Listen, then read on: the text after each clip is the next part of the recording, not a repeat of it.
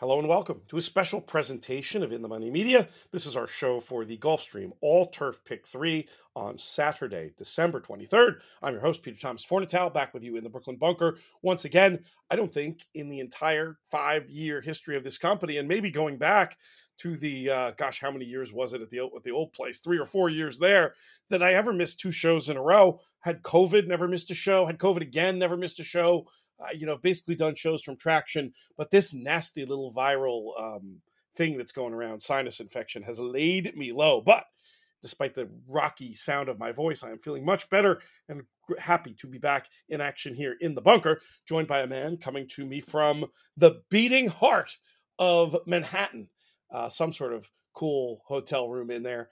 He is usually coming to us from the planet Texas or in upstate New York, but wherever he is. He's Jonathan Kinchen. What's up, JK?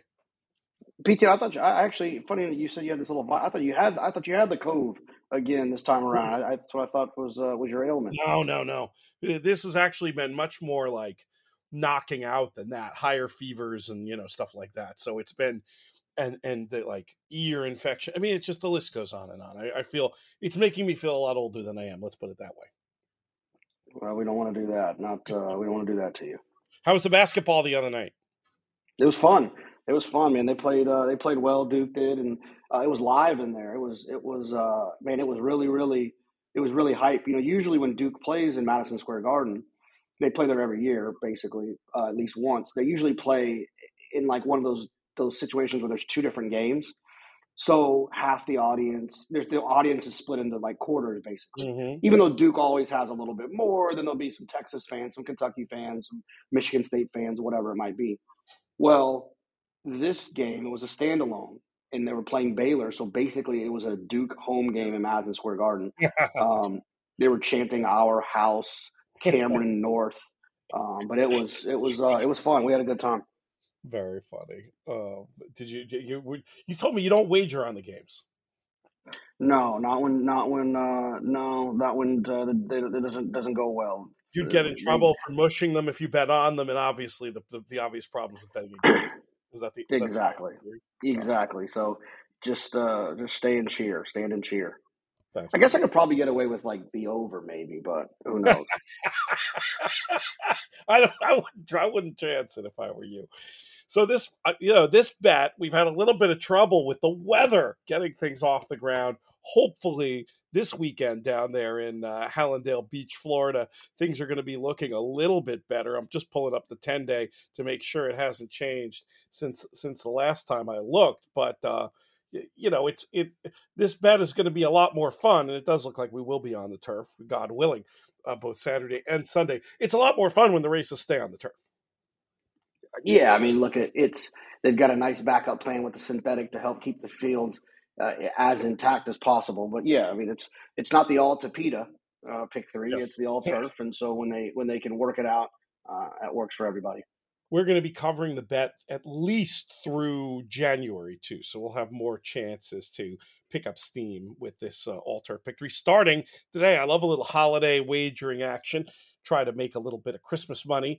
And uh, hopefully we can do that here on Saturday and Sunday. We kick off with race number two on Saturday. Early start to the all turf pick three this weekend. 1239 for these two year old maidens going a mile and a 16th on on the on the turf. Um, and am I doing the wrong day? Um, uh, no. I I'm not 100 percent sure. I I thought that it was I think what it is is there's I figured it out. There are four turf races. So I just started with the wrong race. Race two isn't in it. That's what it is. Okay. I panicked because I was gonna have to try to do that one on the fly because I handicapped race six is the first one. So I'm glad. I was gonna, that, I was gonna cut and edit, but you're you're carrying us through so well. Maybe we'll leave this in at the risk of seeming horribly unprofessional. I'll probably cut it, but if I don't, this is how the sausage is made, folks.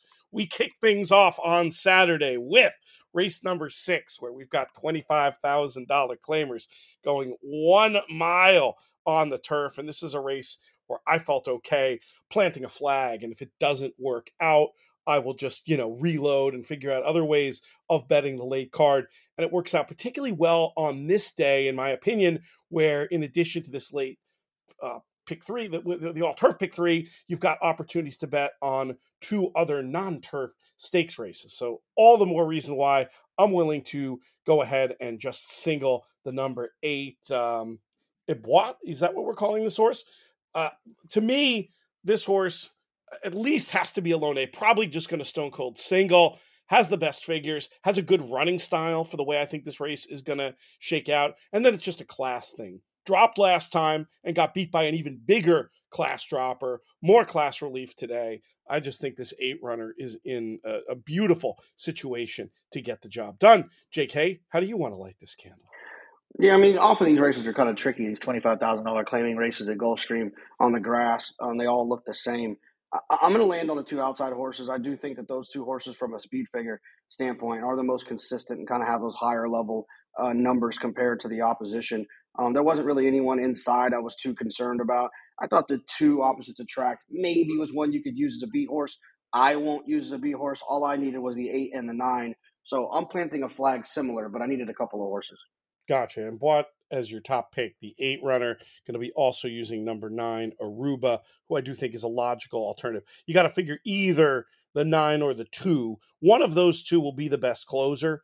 So I get where you're coming from with those three, but I'm just going to look to try to pick up some equity here with the single and uh, see what happens as we move forward which we will do to the first of three stakes on this excellent Gulfstream card. Good day to be playing Gulfstream. I'll be covering all this over on Sky Sports Racing as well. If you're an international listener or you have one of those magic boxes where you can uh, watch me do my thing on there, race eight is the Tropical Park Oaks. Three year old fillies going a mile and a 16th, a race that does not project to have a ton of uh, early pace, at least according to the Timeform US pace projector, and a race that sees the return to the races of Cairo Consort. Maybe to my detriment, I'm only going to use as a as a deeper backup type. I'm basically going to try to beat Cairo Consort in this spot. She's one of these fillies I've just I've had a tough relationship with. She she kicks sand in my face in those both those two big early wins last year, and then at that point I decided, okay, she's the real deal. Got to be a force in the division. You needed her desperately at three to five, and Here Comes the Bride. To be fair, absolutely against the flow in that spot. But anyway, the subsequent form, I don't exactly know what to make of her. And it just feels like, from a race flow point of view, might be a good chance to take on this deep closer who I'm sure is going to catch a lot of money off the layoff, potentially against the flow. So I had some prices I was going to put in ahead of her, starting with the number nine, implicated, uh, who won the Pebbles with a perfect trip. But part of getting that perfect trip was the tactical speed that she was able to show to get good position there. I think without a ton of pace in here, implicated could get a similar really good trip. I'm not going to ignore her stablemate startup mentality. This one was actually bet to favoritism or near favoritism certainly bet harder than implicated was last time and didn't run badly at all. Uh, ended up third, beaten less than a length. I wonder, being marooned out here from the 12, now with the stablemate as a stakes winner, maybe there's a chance to just get a little bit of uh, price when it comes to startup mentality. The 10 breath away, I thought was too logical not to use. Second time off the layoff. This one for uh, for Christophe Clement, just very uh, consistent in terms of figures. Might be improving late season. Three year old, second off the bench.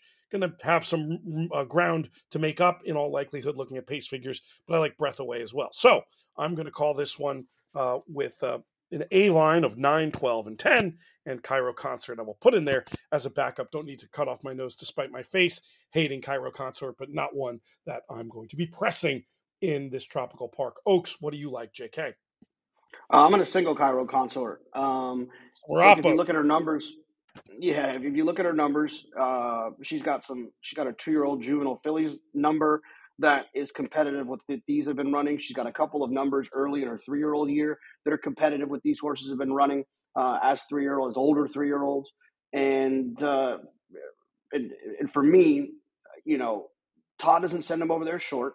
Nope. I, I know it's December 22nd, but she's basically a four year old at this point. So you've got that grow up from May of her three year old year until December of her three year old year. So you're going to have a nice little uh, little little grow up move there. She's drawn on the inside, going to get covered from Irad all the way around there. The only reason she gets beat is because of trip. Um, if she gets a clear run, save ground first turn, save ground second turn, tip out, she's going to roll by them all. Uh, I like the one Cairo Consort, and I'll I'll I'll plant my flag here, single A.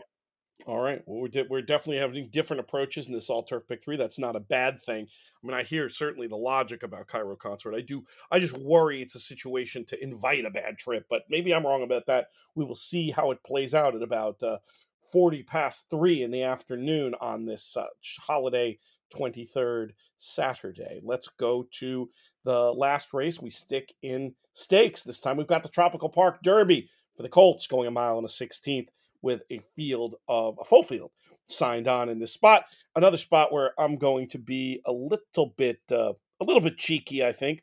Um, eh, maybe not that cheeky. I'm going with the horse I think is going to be the best closer in a race that has absolutely plenty of speed in it. That's number nine, Ohana Honor. Um, I looked at this race before lines. I was somehow expecting maybe something a little bit better than three to one on this one, but that's probably a good guess because this horse does have uh, consistent and improving numbers, and I think has a chance to be the one flying late to uh, pass tired horses here. If the pace holds together, I think that uh, number eight, Smoky Mandate, is one. And then there's a figure play on the 11, Armstrong. This horse improved mightily uh, in the last couple starts. Now, is that because of synthetic? It might be, but this is also a late season three year old. And if this those numbers get transferred back onto the turf, I think Armstrong goes with every opportunity and should get a good trip. So I'll try to close this out. The more I look at it, the less cheeky it is. I think I'm giving you the three favorites here, but I like it 9, 11, and 8 to close things out. Jonathan, when it comes to the all turf pick three on Saturday, how are we going to get paid? Yeah, look, I, look, I was, you know, I went two two horses in the first leg, single in the second leg. This leg I thought was a little bit trickier. I'm going to spread around. I'm going to use those three horses that you use, the eight, nine, and eleven. I'm also going to use the three and the five. Uh, if I'm using five horses, I don't have a strong opinion. This is one of those races where it just feels like whoever kind of works out the best trip, any of these five could win. Uh, this is one of those races where at the end of it, it's likely the best horse didn't win, and, and that happens a lot in these kind of full fields uh, with horses that all kind of look the same. So three, five, eight, nine, eleven is how uh, is how we'll hopefully be getting paid. But in reality, we'll be getting paid the race before. I think we can get yeah. this uh, the single Cairo consort home for for my ticket. Yeah, those I, I was for various reasons trying to beat those two favorites, but for for you're making i mean you make a good case about your approach to the race in general so no top pick for you there just spread and survive i could pick the top pick but i'd be lying to you i, I, I you know if you use uh, if you use if you're using that many, you obviously don't don't have a strong opinion. Yeah, that's right. Um, unless, right, unless it's a race you're like approaching vertically. But yeah, in horizontals, if you need five, you probably don't warrant a top pick. All right, we're going to be back with another show. Our only is it our only might be our only Christmas Eve content that we are putting up this year will be a, a Christmas Eve all turf pick three show. And this is good. This is the kind of bet that will get me motivated to, to get a little Christmas Eve action. There's also, it's a good betting weekend, lots of NFL stuff going on. You picture yourself uh, doing much betting on Saturday and Sunday?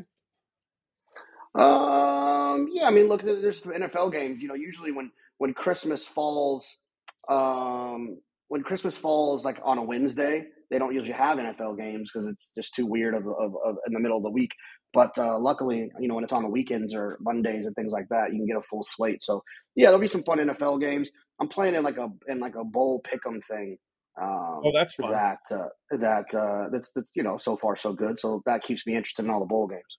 That's a good that that that's a good thing. It would be fun someday to do you know and in the money media, uh, whether it's whether it's March Madness or a bowl pick'em, it would be it would be fun to sort of tap into our community to do something like that at some point. I, I bet we'll have a volunteer out there listening too. You know, for us it's just a question of bandwidth, but if we had if we had some loyal elf to take on the chore, it might be a, might be a useful thing to consider for the future because it is always fun to get that little extra bit of action and as opposed to having to you know betting every individual bowl game. Good luck, but you you do something like that, you have a root in every game.